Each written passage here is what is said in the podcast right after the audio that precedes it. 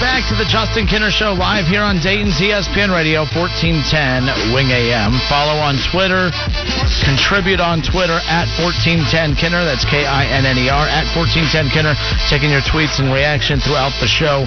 We step away from, uh, of course, the Major League Baseball discussion that we'll get back into coming up in hour three to discuss a little college football. We talked a little college football earlier with the reaction to what Kirk Herbstreit had to say about the potential future of the college football season here in 2020 that's a little too scary to talk about. So we're going to just uh, move forward as if there is going to be a season. And one reason that there is a lot of excitement about college football is because of, despite all the negativity, uh, you know, going on with everything that we are going through, the one thing that has been a positive has been, of course, the NFL free agency talk, the draft around the corner, and then, of course, the job that Ryan Day and his staff have done for the Buckeyes in, in recruiting. I mean, those three things have really been something to help take our minds off of everything and content, to continue that here to keep our minds off of everything going on. Let's talk a little college football, Ohio State football with Austin Ward from Lettermen Row. Austin, welcome in, man. How are you?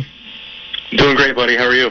Good. Now I have to ask, uh, considering what you do and the times that we're in right now, I, were you a little concerned at some point that there'd be a shortage in content? Because I feel like there's been more content this last two or three weeks during this than at any normal given time. I mean, good for you and good for us, man. yeah, well, I, I'm very thankful for what you just said. It was Ryan Day and his staff uh, continuing to roll. It's given uh, Jeremy Birmingham, my colleague, a ton of stuff to write about in recruiting. And, you know, uh, I talked to Trey Sermon on Sunday and, and got to, uh, some of the break some of that news uh, about the running back transferring from Oklahoma. So they've stayed busy, and then they've had a couple.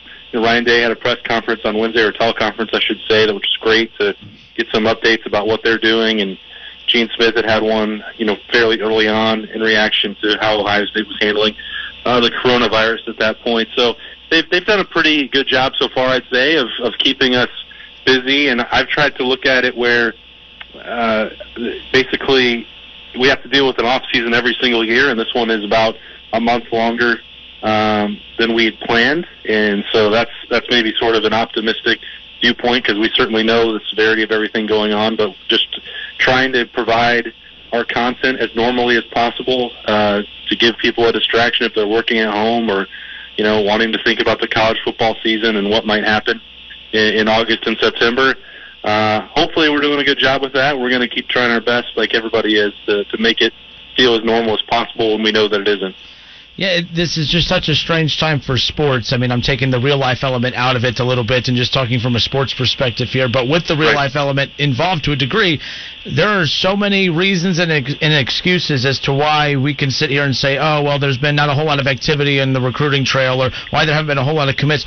What is it exactly? What is it about what Ryan Day and his staff are doing that they're able to overcome the obstacles in their way because we're you're hearing other programs talk about the difficulties that they're going through right now and what I love and respect about Ryan Day is and this is something we should all look up to in our everyday jobs and lives that we're going through it doesn't matter what's going on. We got to keep overcoming this stuff and got to keep putting our best foot forward. Ryan Day is a prime example of that and what his staff's been able to do as we touched on already. Yeah I think that you know he the way he always approaches this whether whether it's the coronavirus or you know just uh, you know getting from one week to the next, is that you know he he kind of borrowed a little bit of the win the day and, and tweaked it to for himself to win the moment from his previous time with Chip Kelly. But I think that that that mindset really uh, rubbed off on him. It was probably something that he already had embraced in his own life, which is why it fits so well. But he, he he's not focused on anything other than what can be controlled right in that moment. And I know that that's a cliche, but it's also you know, it became one for a reason. It's true. He he was asked about you know the possibility of the season being delayed or you know postponed, canceled, whatever. And he said, well, I mean, it's far too early for anybody to really know the answer to that, and it doesn't do him any good to spend any time worrying about it because the thing that they can do right now is they can give workouts to the players via the phone. They can work out on, you know, they can share film, uh, and they can FaceTime recruits and talk to them. Like that part you mentioned before I jumped on here, the NFL free agency, it's the same with recruiting. These these recruits still need to plan their future. Their their clock is ticking uh, in a way that's even a little more urgent than anybody else because um, you know they they still have to be able to ready be ready prepared uh, when the early signing period arrives or next February. They want to know that they've got a place to go, and then you add up why is it working for Ryan Day uh, as compared to some other programs, especially in the Big Ten. Well, they've got a, uh, a year's worth of uh, Ryan Day resume or whatever added to him as a head coach. They Tony Alford has been building relationships with these running backs for a long time. They they had done the work, and so that when they got to this point, uh, it wasn't they had to, they didn't have to scramble or panic or do anything different. They already knew who their priority recruits were. They already had relationships, and some of those guys just wanted to take visits to. Uh, you know, we were down. Berman and I were down in North Carolina talking to Evan Pryor, and he wanted to commit on his visit. Like he already knew that that's what he was going to do. So a lot of these guys you talk about for uh, Ohio State here, they just like being in Columbus, and they were probably going to you know make some announcement tied to that once they got here. So they had already they already knew where they were going to go. Ohio State had already done so much work. They were already so far ahead on the 2021 class that you know these guys really it was kind of a formality, and it's it's certainly hurt them that they didn't get to do what they wanted, but uh, in the end, it's both parties are still getting through it the way that um, the best way that they can. Austin, what about for you guys right now? Like, what what is uh, how we know Ohio State's always really good with the media, but what are some of the adjustments that they've made as far as you know how available are the coaches and how have they worked with you guys? Because I think that's the other thing too. You guys have a job to do as well. They don't have to bend over backwards to appease you guys, but they do. And Ryan Day, you know, who was thanking the media just a few days ago, earlier in the week, I thought that mm-hmm. was really cool. Just what are some of the things that they're doing differently to appease you guys and to make your jobs easier as well? Yeah, yeah. Right now, I would say uh, it's a little. Yeah, it feels like we've been doing this for three months on lockdown, and it's been two weeks. You know, so uh, just having you know a lot. We go through most summers covering Ohio State and don't ever have you know, teleconference set up with a coach or press conferences, like, you know, during the long, you know, during the Urban Meyer era, you know, that stuff didn't exist. And, and so this thing with, you know, just having Coach Day available during a long period where there's not football being played is a little bit rare in a situation, I think, where they acknowledge the value uh, in, in letting the coach weigh in. Uh, I think that that will probably be be more of that. Uh, you know, Jerry Emig, the sports information director for Ohio State, likes to when football is out. You know, have a day when all the assistants are available and we can talk and, and really pick their brains for a while when there's not the pressure of a game and and that's like just right now that's not going to be possible for them. So I think we might be you know staggering it out and getting more conference calls with those assistants uh, and and taking it up that way. But this it's still early for them. Like they don't they don't really know. Um, they don't want to expose the coaches or bring them out of their homes. Like mm-hmm. all of us are under the same stay-at-home order that you know you are over there in Dayton that I am here. So that's uh, it, it's all it's all new for all of us, uh, and they're they're trying the best that they can. And uh, I think one thing you know for me personally, I'm starting to you know get more text messages and, and hear from them directly, uh, just not for publication, just because they've they're sitting at home and they want to talk about football and they want an outlet. You, you know, this is their livelihood, and they're they're this is a new reality for them. They're never at home 24 hours a day um, except for maybe two weeks in June or July. This is, you know, they itch to do football, you know, those football guy hours, and uh, you know, not that anyone should feel bad for them because we're all in that same boat, but that's for their lifestyle. That's what they're used to. That's what they're trying to to fill that void, and it's really hard for them to do that. Austin Ward, Lettermen Row, with us here on the Justin Kinner Show, talking all things Ohio State football at the moment. Uh, you mentioned it a little bit ago, Trey Sermon. That was one of the bigger, uh, you know, bigger pieces of news for the Buckeyes the last uh, couple weeks. That is big time, especially when he entered his name into the transfer portal. We knew that he was going to be heading out, or not transfer portal, but at least be transferred out. We knew that he was going to be a, a game changer if they were able to land him. With that being said, right. he's a game changer because of the uncertainty at the running back position for Ohio State. But what if Crowley is 100%? What what if Teague does get you know fairly healthy or is 100 percent by the time the season starts? What happens then? Crowley, I don't think I'm as worried about, but like, what do you what happens with Teague or that next man up mentality? Because you're bringing Sermon over, and it reminds me of Justin Fields last year. You're not bringing him over to compete for the job, but you basically just bumped out one of your guys if they're healthy. Yeah, I think it would be uh, it's hard for me at this point to imagine that Master Teague is going to get back that bad uh, to to 100 percent, and that you know, I I, I hate to, to speculate that far down the road with injuries because I would have mm-hmm. said in March of 2018 that Tuf Borland was not going to come back, uh, and he was never 100% that season. We all know that how that worked out. But Justin Hilliard a year ago, so he also had an Achilles injury in spring, and I would have said that's it. There's no way he's coming back, and he did. So you know, some of these guys, especially I mean, Master Teague, uh, is a genetic freak. Um, he, maybe maybe six months is all it takes for him, and he gets right back out there uh, in August and September and doesn't miss a beat. If that scenario does happen, I, I still think that what Trey Sermon gives as an all-around back, uh, and you know he's also coming off of an injury himself. He had an LCL injury at Oklahoma that ended his season last year, and he's uh, still a month away from being full go. He told me on Sunday, uh, but that's ahead of his schedule. Um, you know, I just I think I, I watch Trey Sermon and, and the the upside he has. I think that he would have the best sort of all around fit for Ohio State offensively and what they want to do. Uh, I, I I like Teague and the one cut mentality. I think the guy that I'm highest on on the roster currently until Trey Sermon arrives is Marcus Crowley. As you mentioned, he's still getting into the summer with his ACL that he you know, got injured in the Maryland game. He's really he was really an underrated recruit, and I thought everything I saw from him on the field last fall was really encouraging, and has and he's got a bright future. But you know, I think all of them would like to be in a position. Trey Sermon wanted more carries. He doesn't have to get as many as J.K. Dobbins did. I think there there is some element to this Ohio State offense where they would like to be able to get back and use multiple backs uh, and not just rely solely on one. If you have a J.K. Dobbins, you certainly you should do that. But I think they like the ability to rotate and find matchups. And you know now they're back in a situation where they might be able to do that again because it was looking pretty thin there, and that was going to be a, a bleak uh, spring ball with one healthy scholarship running back in Steele Chambers. But now, if nothing else, you've bolstered the depth. But I think Trey Sermon, a healthy Trey Sermon, has an upside that is uh, could be a real game changer. Austin, this question will probably keep coming, especially once we get closer to the season and once the season starts. Uh, but you're, you're, obviously losing Chase Young, Jeff Okudah out. I mean, the local kid mm-hmm. here, Landers out. I mean, you're losing a lot of depth. I mean, the offense is just stacked. I mean, between the offensive line, the quarterback, all the receivers, now at running yeah. back, pretty they're in good shape. But on the defensive side, you're losing a lot of big names. How's the defense stacking up right now? What are some names that people should be familiar with uh, just kind of throughout the offseason uh, as far as talk is concerned?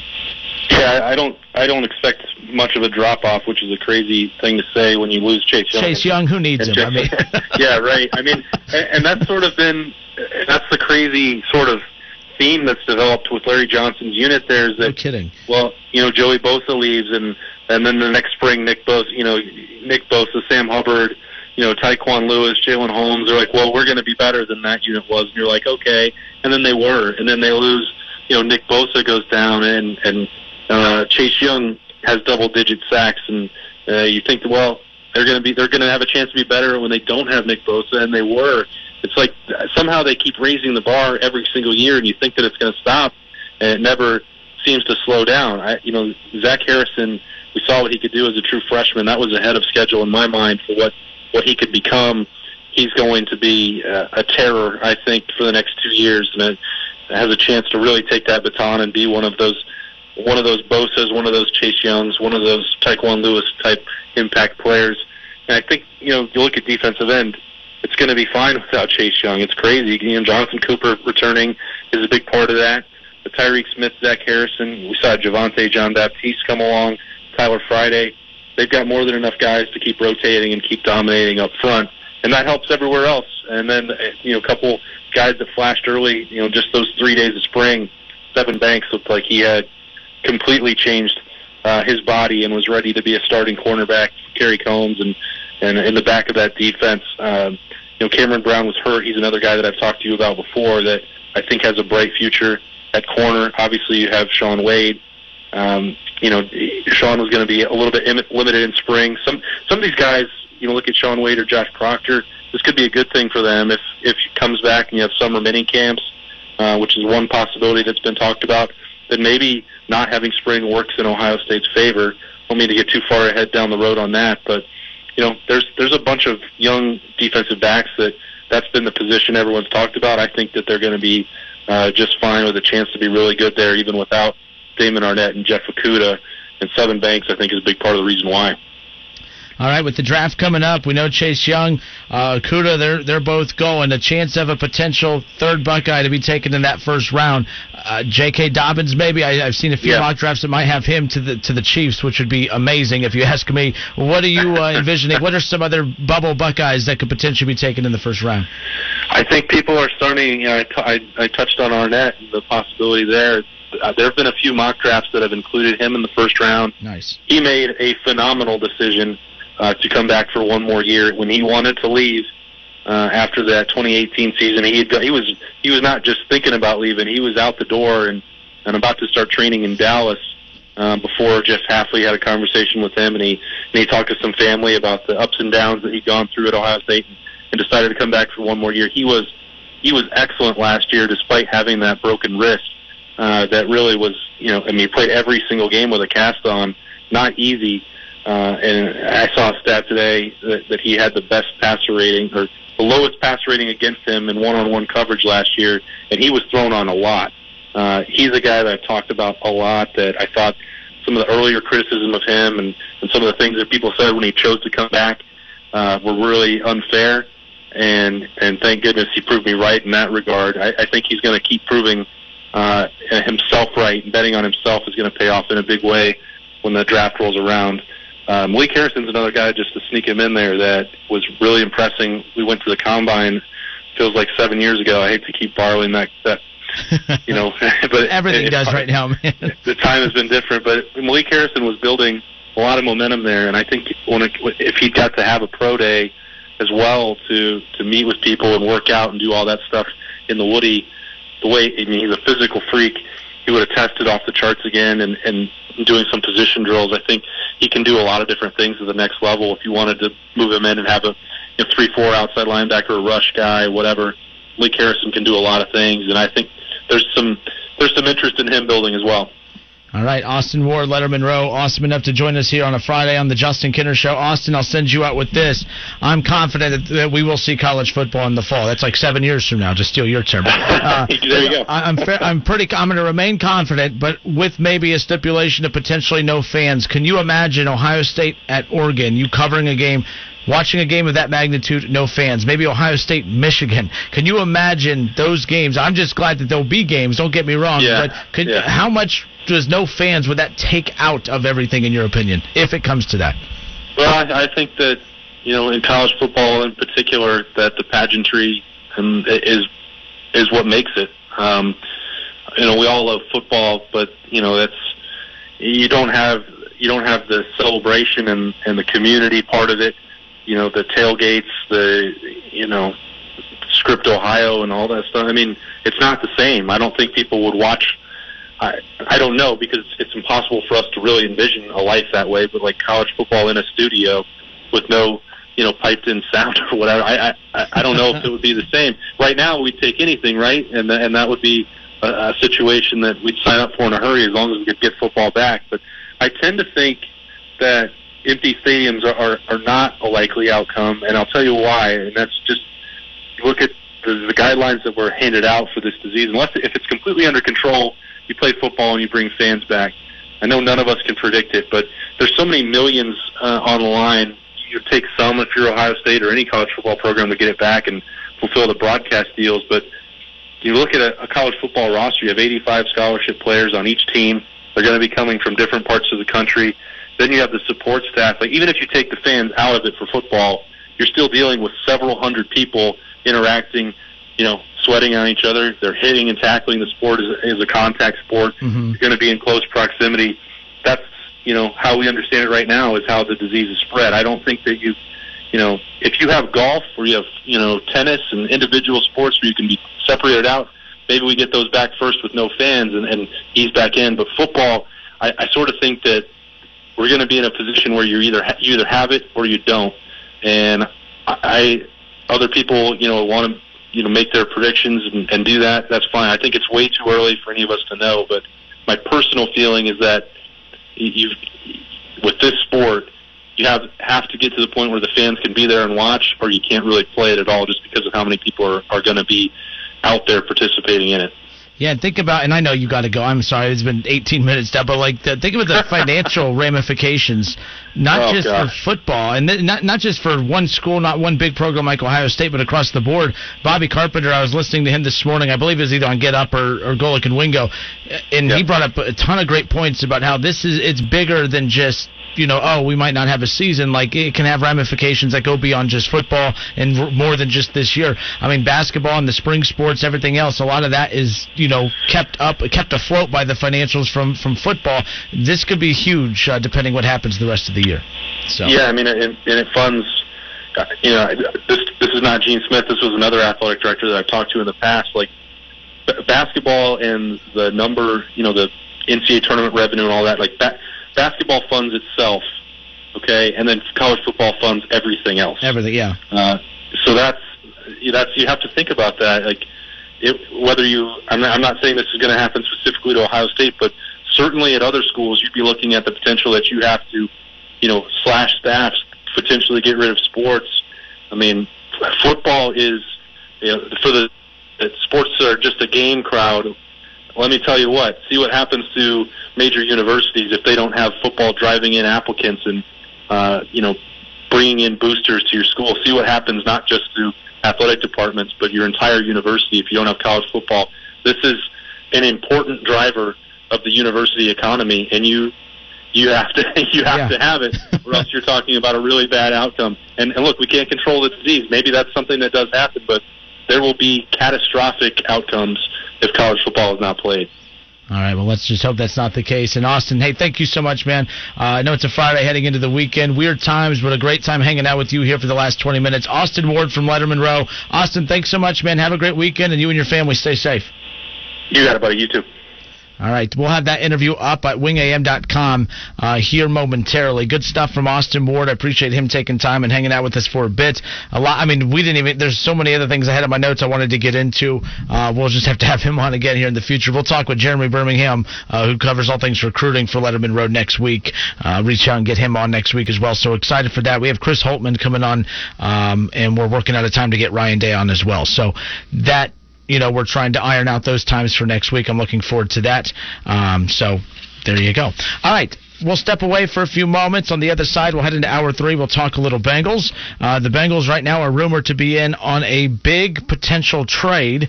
With that being said, if this happens, this is exactly what you want to see if you are a Bengals fan. They are going all in on trying to build around Joe Burrow, and we'll talk about that more on the other side of the break. Don't go anywhere. More of the Justin Kinner Show next.